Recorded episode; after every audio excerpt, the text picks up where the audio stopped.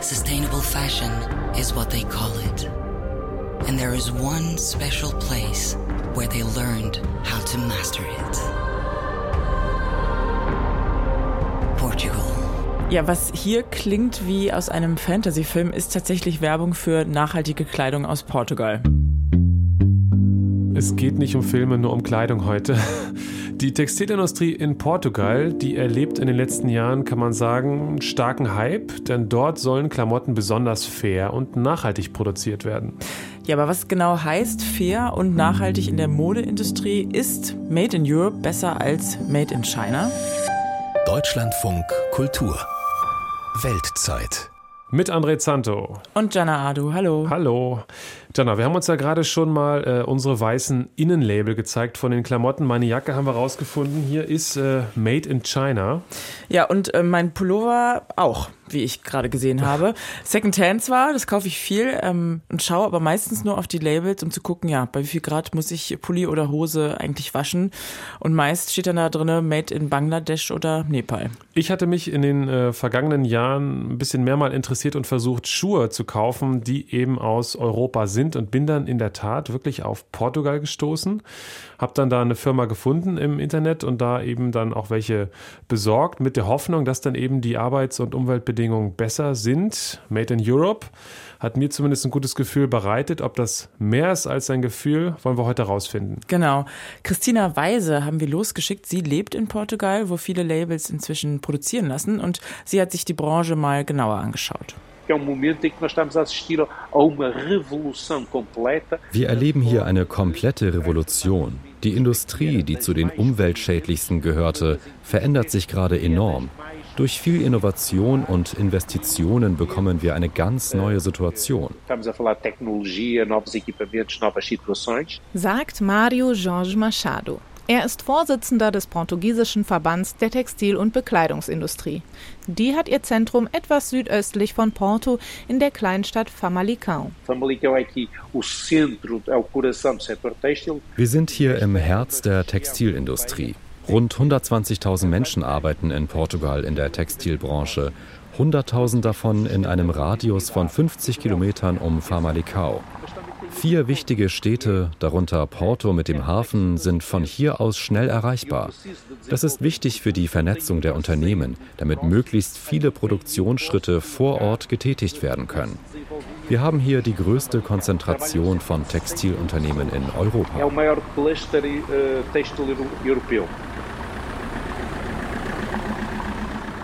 Einst war die Region von der Landwirtschaft geprägt.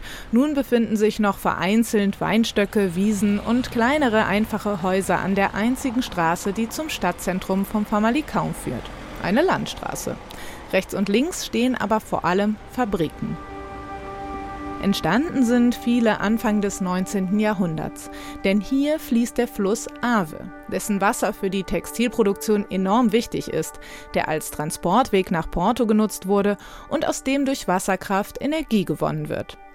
Und Arbeiterinnen und Arbeiter im Landesinneren verdienten damals nur die Hälfte von dem, was in den Fabriken an der Küste um Porto gezahlt wurde. Portugals Textilindustrie galt lange als billig und qualitativ minderwertig. Eine Massenproduktion mit schrecklichen Arbeitsbedingungen. Aber als der Euro kam, stiegen die Kosten und die Modelabels orientierten sich nach Asien. In Portugal brach die Industrie zusammen. Fast. Angela Telich ist Ende 20 und sieht aus wie jemand, der in einem Modeunternehmen arbeitet. Ihre dunkelbraunen langen Haare trägt sie offen über der weißen Oversize-Bluse zu schwarzer Röhrenjeans. Sie ist Projektleiterin im Bereich Nachhaltigkeit bei dem portugiesischen Textilunternehmen Rio Pele, eines der größten des Landes. Dieses Unternehmen ist fast 100 Jahre alt, hat schwierige Zeiten durchlebt, ist aber weiterhin in der Lage, sich neu zu erfinden. Die Herausforderung der Nachhaltigkeit haben wir als Chance begriffen, um zu wachsen und uns von anderen Ländern zu unterscheiden. Gerade im Vergleich zu asiatischen Ländern sind wir kleiner, agiler und können uns schneller anpassen. Als vor zehn Jahren die Textilfabrik Rana Plaza in Bangladesch einstürzte und über tausend Menschen starben, ging ein Aufschrei um die Welt. Berichte über ausbeuterische Arbeitsbedingungen in asiatischen Nähereien häufen sich und immer mehr Kundinnen und Kunden wollen Mode, die fair hergestellt wird und umweltfreundlich. Denn toxische Chemikalien wirken sich auf die Natur an den Produktionsstandorten aus und können auch diejenigen belasten, die die Kleidung tragen. Hier kam Portugal ins Spiel, weil der Mindestlohn einer der niedrigsten in Europa ist, weil aber EU-Standards gelten, weil es geografisch gut liegt zwischen Europa und den USA und die Transportwege im Land auch kurz sind, weil Portugal bei erneuerbaren Energien zu den Spitzenreitern gehört. Auch bei Rio Pele gäbe es Nachhaltigkeit schon lange, sagt Isabel Domingues. Sie ist 20 Jahre älter als ihre Kollegin, klein, energisch, schulterlange blondierte Haare, kreisrunde Brille mit dünnem Goldrand. Schon in dritter Generation arbeitet sie bei dem Textilunternehmen mit gut 1100 Mitarbeiterinnen und Mitarbeitern und sie leitet die Abteilung Nachhaltigkeit. Jetzt gibt es einen Namen dafür und eine eigene Abteilung. Denn irgendwann haben die Klienten angefangen, Wert darauf zu legen und wir mussten anfangen, das zu kommunizieren, was für uns selbstverständlich war. Die Umweltauswirkungen so gering wie möglich zu halten, möglichst effizient zu produzieren. Schon im Jahr 2000 begannen sie mit der Wasserwiederaufbereitung, erzählt sie. In den letzten Jahren seien rund 40 Millionen Euro investiert worden in Digitalisierung, Innovation und Nachhaltigkeit. Das Ziel, die modernste Textilfabrik Europas werden. Und dazu gehört auch, Löhne erhöhen, um auch für Jüngere noch attraktiv zu sein, neue Maschinen erwerben, eine zweite Photovoltaikanlage installieren. Denn in vier Jahren möchte das Unternehmen CO2-neutral sein. Obviamente que podemos não chegar ao zero zero, não é? Natürlich werden wir nicht bei 0,0 auskommen, aber so nah ran wie möglich. Wir setzen komplett auf erneuerbare Energien. Wir kaufen wenig dazu, weil wir alles hier produzieren. Aber Baumwolle wächst nicht in Portugal. Und in diesen Fällen achten wir in Zukunft darauf, dass die Lieferkette so klimaneutral wie möglich ist. Auch was den Transport angeht. Unser interner Fuhrpark besteht bereits aus Elektroautos. E trabalharmos um bocadinho também os transportes, porque também já temos vindo a substituir a nossa frota carros elétricos. Criopelle stellt Stoffe her. Die Baumwolle bekommen sie geliefert, größtenteils aus Asien. Aus allen Rohmaterialien wird in einer großen Halle mit lärmenden Maschinen Garn produziert. Daraus werden verschiedene Stoffe gefertigt. Pur oder unterschiedlich zusammengesetzte Mischgewebe. Die dicken Stoffballen werden dann in Lkw geladen und in Schiffen oder Flugzeugen nach Asien gebracht. Dort werden sie vernäht. Dort entsteht die Kleidung. Und die wird dann in die Geschäfte der Welt geliefert. Das klingt erstmal nicht nach einer Produktion Made in Europe, aber so ist es üblich. Denn die Näherinnen in Asien sind weitaus günstiger. Der Großteil der Klienten von Riopele kommt aus den USA, Nordeuropa und mittlerweile auch China. Sie alle stehen für hochpreisige Mode und wollen Stoffe aus der EU. In Deutschland gehören Marken wie Bogner, Escada und Hugo Boss zu den Kunden. Daniela Guerreiro findet die bestehenden Produktionsketten problematisch. Sie ist Mitglied des portugiesischen Teils der weltweit größten Aktivistenbewegung in der Modeindustrie. Fashion Revolution. Sie setzen sich ein für gute Arbeitsbedingungen, Nachhaltigkeit und Transparenz. Es gibt viel portugiesische Kleidung, die nicht echt aus Portugal ist. Der Stoff kommt auch mal aus der Türkei, wird da manchmal schon vernäht. In Portugal bekommt das Stück den letzten Schliff und das Etikett Made in Portugal.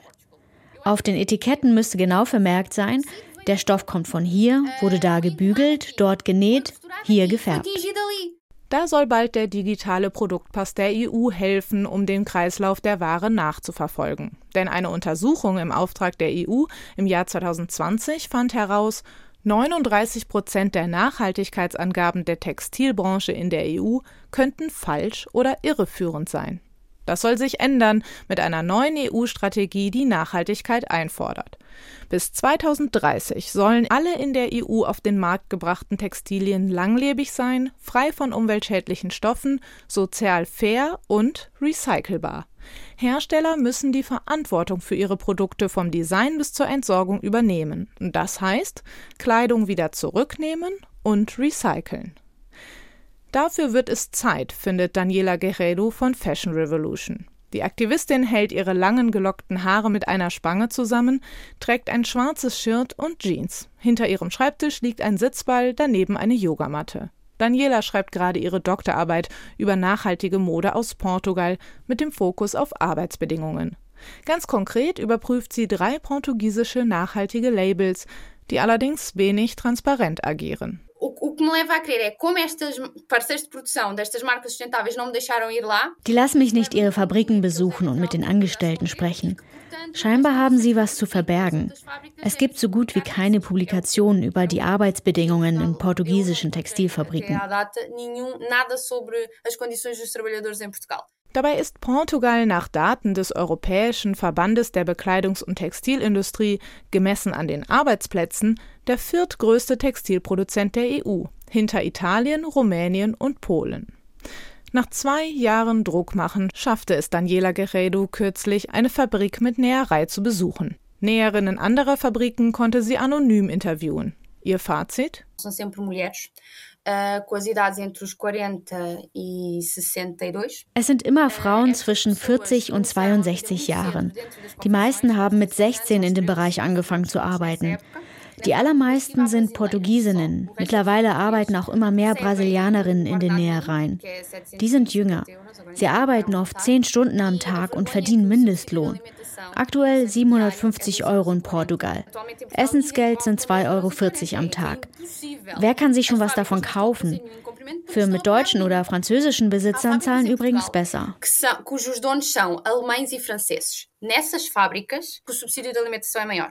Viele dürften keine Pausen machen, manchmal würden sogar die Toiletten verschlossen und sie würden gekündigt, wenn sie sich einer Gewerkschaft anschlössen, berichteten die Näherinnen. Kontrollen gibt es zwar und Arbeiterinnen beschweren sich auch, aber irgendwie wüssten die Unternehmen immer Bescheid, wenn die staatliche Kontrollinstanz vorbeikommt, und so gäbe es kaum Konsequenzen. Wie fair und nachhaltig sind nun also Textilien aus Portugal? Für die Doktorandin müsste es da in eine ganz andere Richtung gehen. In Portugal kauft kaum jemand nachhaltige Mode. Die ist hier sehr teuer. Kann ich mir auch nicht leisten. Damit es günstiger wird, müsste viel produziert werden. Wie kann das nachhaltig sein? Da bleibt nur nichts kaufen. Wir haben sowieso schon genug Kleidung auf der Welt. Wir brauchen nicht mehr Produkte, sondern Dienstleistungen, die uns helfen, unsere Kleidung zu reparieren, bestmöglich zu pflegen, zu verändern.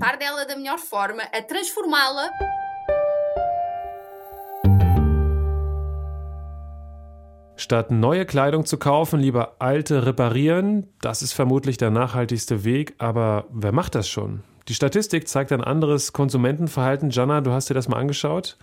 Ja, genau. Bereits heute kauft jede, jeder Deutsche laut Statistik 60 neue Kleidungsstücke pro Jahr. 60? Ja, laut dem Bundesumweltministerium. Das sind also mehr als einen Artikel pro Woche und die Tendenz ist steigend. Und im Durchschnitt tragen wir ein Kleidungsstück dann auch nur ganze viermal, bevor wir es aussortieren. Das ist nicht viel. Und äh, in der Statistik steht auch, 90 Prozent unserer Klamotten kommen aus Nicht-EU-Ländern wie China, Türkei und Bangladesch. Ja, wie sind dort die Produktionsbedingungen? Wollen wir besprechen mit Sina Marx, Referentin fürs Lieferkettengesetz bei Femnet e.V., ein gemeinnütziger Verein mit Sitz in Bonn, der sich für die wirtschaftlichen, sozialen und kulturellen Rechte von Frauen weltweit einsetzt, mit besonderem Fokus auf Arbeitsbedingungen in der Bekleidungsindustrie. Industrie. Hallo. Hallo, freut mich. Woher kommen denn Ihre Klamotten, wenn ich jetzt mal so fragen darf? Ja, ähm, also ich versuche möglichst viel tatsächlich Secondhand zu kaufen, ähm, versuche aber auch, wenn ich was neu kaufe, dann bei solchen Labels zu kaufen, wo ich weiß, wo die Klamotten hergestellt werden. Ähm, genau, also in äh, Köln, wo ich wohne, da gibt es relativ viele von so kleineren Läden, die eben faire Klamotten anbieten, wo ich die InhaberInnen zum Teil auch selber kenne. Und äh, genau, da ist es für mich am einfachsten zu wissen, wo kommt es tatsächlich her und unter welchen Bedingungen wird es hergestellt. Das ist ja gar nicht immer so einfach, das zu wissen. Das haben wir heute schon gelernt. Und der Massenmarkt ist es sicherlich auch bisher noch nicht. Was sind denn so die Länder, die am meisten Klamotten herstellen? Naja, also ganz vorne ist dann natürlich China, aber gleich an zweiter Stelle, was äh, so die Exporte in die Welt angeht, ist äh, Bangladesch, also ein sehr viel kleineres Land natürlich als China. Ähm, aber genau, die sind an, auf Platz zwei und äh, produzieren für die ganze Welt. Und wie würden Sie sagen, sind die, sind die Bedingungen dort? Erstmal angefangen mit, mit dem Marktführer, mit China? Ähm, naja, das Problem an China ist, dass es da natürlich sehr wenig äh, freie Gewerkschaften gibt. Ähm, das heißt, Menschen können sich nicht für ihre eigenen Rechte einsetzen. Ähm, das wird in China eben stark unterdrückt, sodass äh, wir da immer wieder auf Probleme treffen, wie zum Beispiel Zwangsarbeit. Das ist äh, in den letzten Monaten und Jahren auch viele in, ja, durch die Presse gegangen. Ähm, genau, aber auch in Bangladesch haben wir äh, nach wie vor sehr schwierige Arbeitsverhältnisse, also vor allem was die Löhne angeht. Menschen arbeiten zu Hungerlöhnen ja, haben kaum Möglichkeiten eigentlich in anderen ähm, Industriezweigen ähm, Arbeit stattdessen zu finden, weil eben Bangladesch fast nur Textilindustrie hat, ähm, so dass die Menschen wirklich auf die Jobs angewiesen sind und da zu viel zu niedrigen Löhnen eben arbeiten müssen. In Bangladesch gab es ja die Katastrophe vor zehn Jahren. Rana Plaza ist sicherlich noch vielen im Gedächtnis. Peter Hornung war in diesem Frühjahr dort nach zehn Jahren um mal zu schauen, ja, wie geht's den Menschen, die damit eben damals äh, hautnah zu tun hatten. Es war der 24. April 2013, ein Mittwoch, morgens Viertel vor neun. Der Moment, in dem eine ganze Fabrik einstürzte. Über ihr und tausenden anderen Menschen. Rokea Katun erinnert sich noch genau. Ich werde diesen Tag niemals vergessen können. Die Erinnerungen daran machen mich unglaublich traurig. Ich fühle mich, als sei ich immer noch unter den Trümmern begraben. Wenn ich daran zurückdenke, meine ich, dass die Welt über mir zusammenbricht. Ich wünsche mir so sehr, dass ich all das einfach vergessen und zu einem normalen Leben zurückkehren könnte. Rokea Khatun war Arbeiterin in der Textilfabrik Rana Plaza, nahe Bangladeschs Hauptstadt Dhaka. Bei der Katastrophe starben über 1100 Menschen, ungefähr 2500 wurden verletzt. Sie lag damals drei Wochen auf der Intensivstation mit zahlreichen Knochenbrüchen und einer Rückenmarksverletzung. Da war sie Anfang 20, arbeiten kann sie seither nicht mehr. Mein Knie war schwer verletzt, Teile meines Ellbogens waren gebrochen und sind bis heute nicht wieder gut. Mein Knöchel tut mir sehr weh und ich habe Schmerzen im Brustkorb. Ich habe vielerlei gesundheitliche Probleme. Dass ich überhaupt noch am Leben bin, verdanke ich einzig und allein der Gnade Gottes. Bangladeschs Textilindustrie hatte schon vor dem Einsturz von Rana Plaza einen miesen Ruf. Schlechte Arbeitsbedingungen, keinerlei Sicherheit, niedrige Löhne, Ausbeutung. Doch mit der Katastrophe stand das Land plötzlich weltweit im Scheinwerferlicht und westliche Modekonzerne mussten sich rechtfertigen, dass sie in Bangladesch produzieren ließen. Seither aber habe sich vieles verändert, sagt Abdullah al-Rakib. Ihm gehören mehrere Textilfabriken, die als besonders nachhaltig und sicher ausgezeichnet wurden. Damals hatte ich den Eindruck, dass das ganze Land plötzlich aufwacht. Alle arbeiteten unter Hochdruck an Lösungen. Die Fabrikbesitzer, die Regierung, Auftraggeber, alle diskutierten gemeinsam. Wir haben seitdem viel Geld in hochmoderne Systeme gesteckt. Was hat sich denn seitdem, seit zehn Jahren quasi verbessert in der Textilindustrie in Bangladesch? Ja, also was man tatsächlich sagen kann, was ähm, sehr viel besser ist als äh, noch vor Rana Plaza, ist die ähm, Gebäudesicherheit, ne, also Gebäudeschutz und äh, Brandschutz. Das wurde tatsächlich mit dem sogenannten Bangladesch-Akkord sehr stark verbessert. Das heißt, es hat eben ein internationales Abkommen gegeben, wo sich ähm, nicht nur die, also die Akteure vor Ort, sondern auch die einkaufenden Unternehmen dazu verpflichtet haben, an dem Gebäudeschutz eben zu arbeiten. Das ist äh, natürlich auch durch Druck von KonsumentInnen ähm, so passiert, weil Rana Plaza einfach so durch die Medien gegangen ist und ein so großer Schock war, auch für die Industrie eben selber, dass danach tatsächlich was passiert ist. Das heißt, es hat da eben mit dem Akkord so ein Abkommen gegeben, in dem äh, die Brands, also die Markenhändler von äh, ja, Deutschland, Europa, ähm, Amerika sich eben dazu äh, verpflichtet haben, auch finanziell dazu beizutragen, dass die Fabriken dann entsprechend verbessert werden. Das heißt, ja, die Fabriken sind heute in Bangladesch deutlich sicherer als noch vor Rana Plaza. Allerdings an anderen Stellen, wie ich gerade schon meinte, zu Löhnen, aber auch zu Fragen wie Diskriminierung von Frauen in Fabriken sind wir eigentlich noch an der gleichen Stelle und zum Teil sogar, ja, würde ich sagen, hat es Rückschritte gegeben. Ja, also vor allem bei dem Punkt Löhne, da gab es ja jetzt in den letzten Monaten auch wieder ja teilweise auch gewaltsame Proteste. Die Textilarbeiter haben bestreikt, die Fabriken waren auch geschlossen. Ähm, es wurde höherer Lohn gefordert. Der gilt jetzt auch seit Dezember. Es gab eine Lohnerhöhung.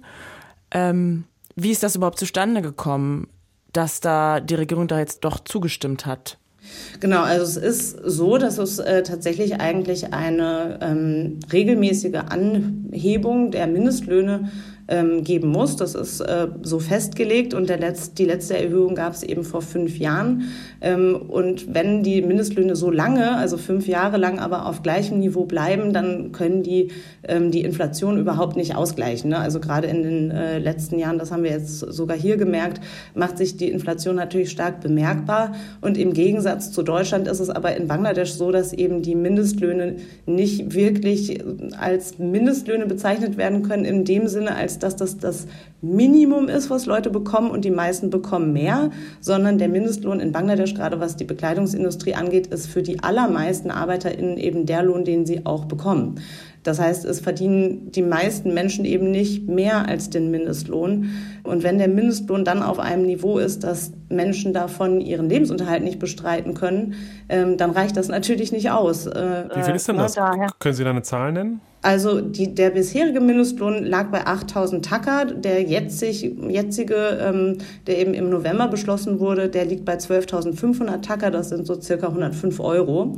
Wenn man aber berechnet, was bräuchte denn eigentlich eine Arbeiterin, um einen existenzsichernden Lohn zu haben, dann sind das mindestens 23.000 Tacker, was auch die Forderung der Gewerkschaften von vor Ort war. Also doppelt so das viel. Heißt, richtig mit dem jetzigen Niveau ist es eben überhaupt nicht möglich, den, also eben auch nur die Mindest, also die Bedürfnisse zu decken, die man eben braucht. Miete, Essen, Kinder zur Schule schicken, äh, medizinische äh, Versorgung. So, das ist einfach mit dem neuen Mindestlohn nach wie vor nicht möglich. Nun ist es ja so, dass ähm, wir solche Sachen ja zum Beispiel äh, hier zumindest in Europa, mein Eindruck, gar nicht so richtig genau wissen, wie viel dann letztlich die äh, Frauen sind es ja meistens, die die Klamotten dann zusammennähen in Bangladesch verdienen.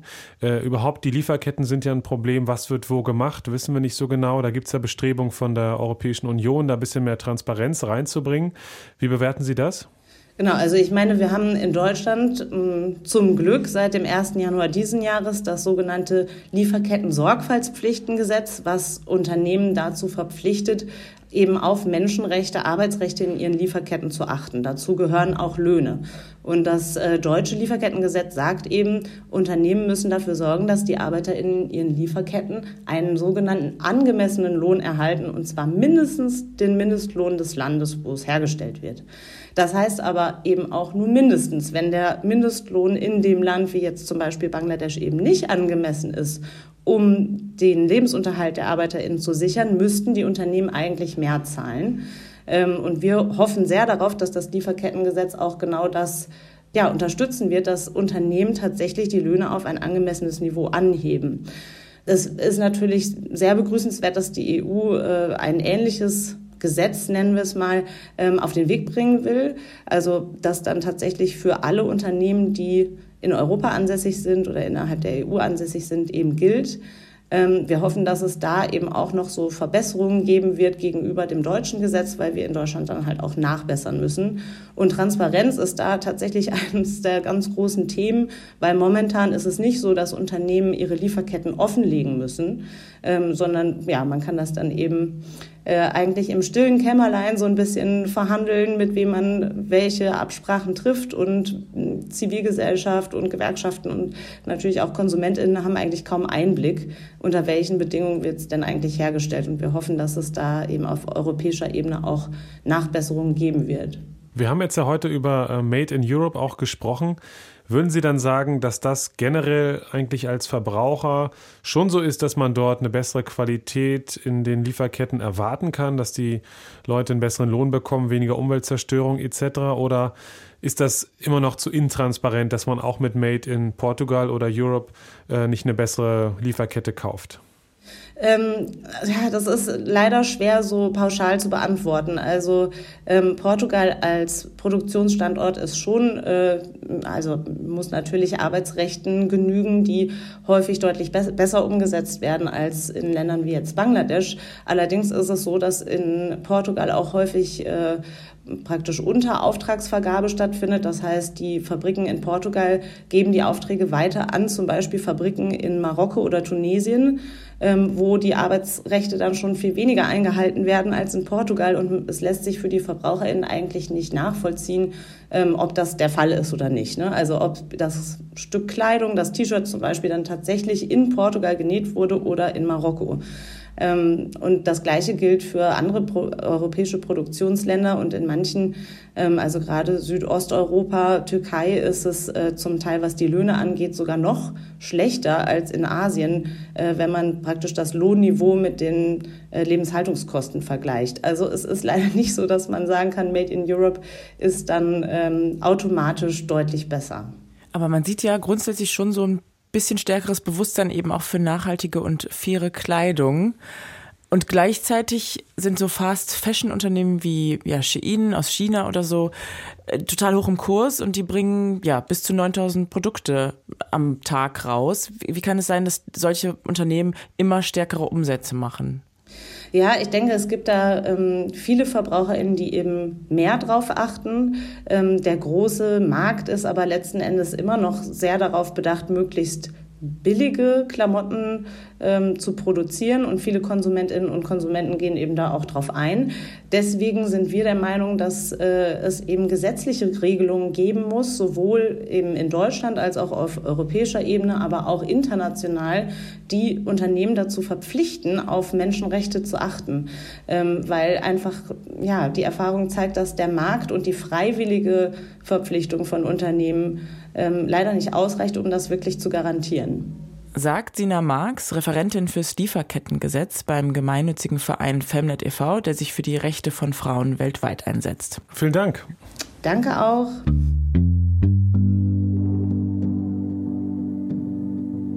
Nach Kleidung und in der letzten Folge auch Schokolade schauen wir dann in der nächsten Folge hier in der Weltzeit auf die Frage, wie fair können Smartphones produziert werden. Ich hatte ja mal ein Fairphone, muss ich sagen. Ja, dann will ich wissen, warum nicht mehr. Das können wir dann in der nächsten Folge hier besprechen in der Weltzeit. Bis dann, sagen Jana Adu und André Zanto. Bis bald.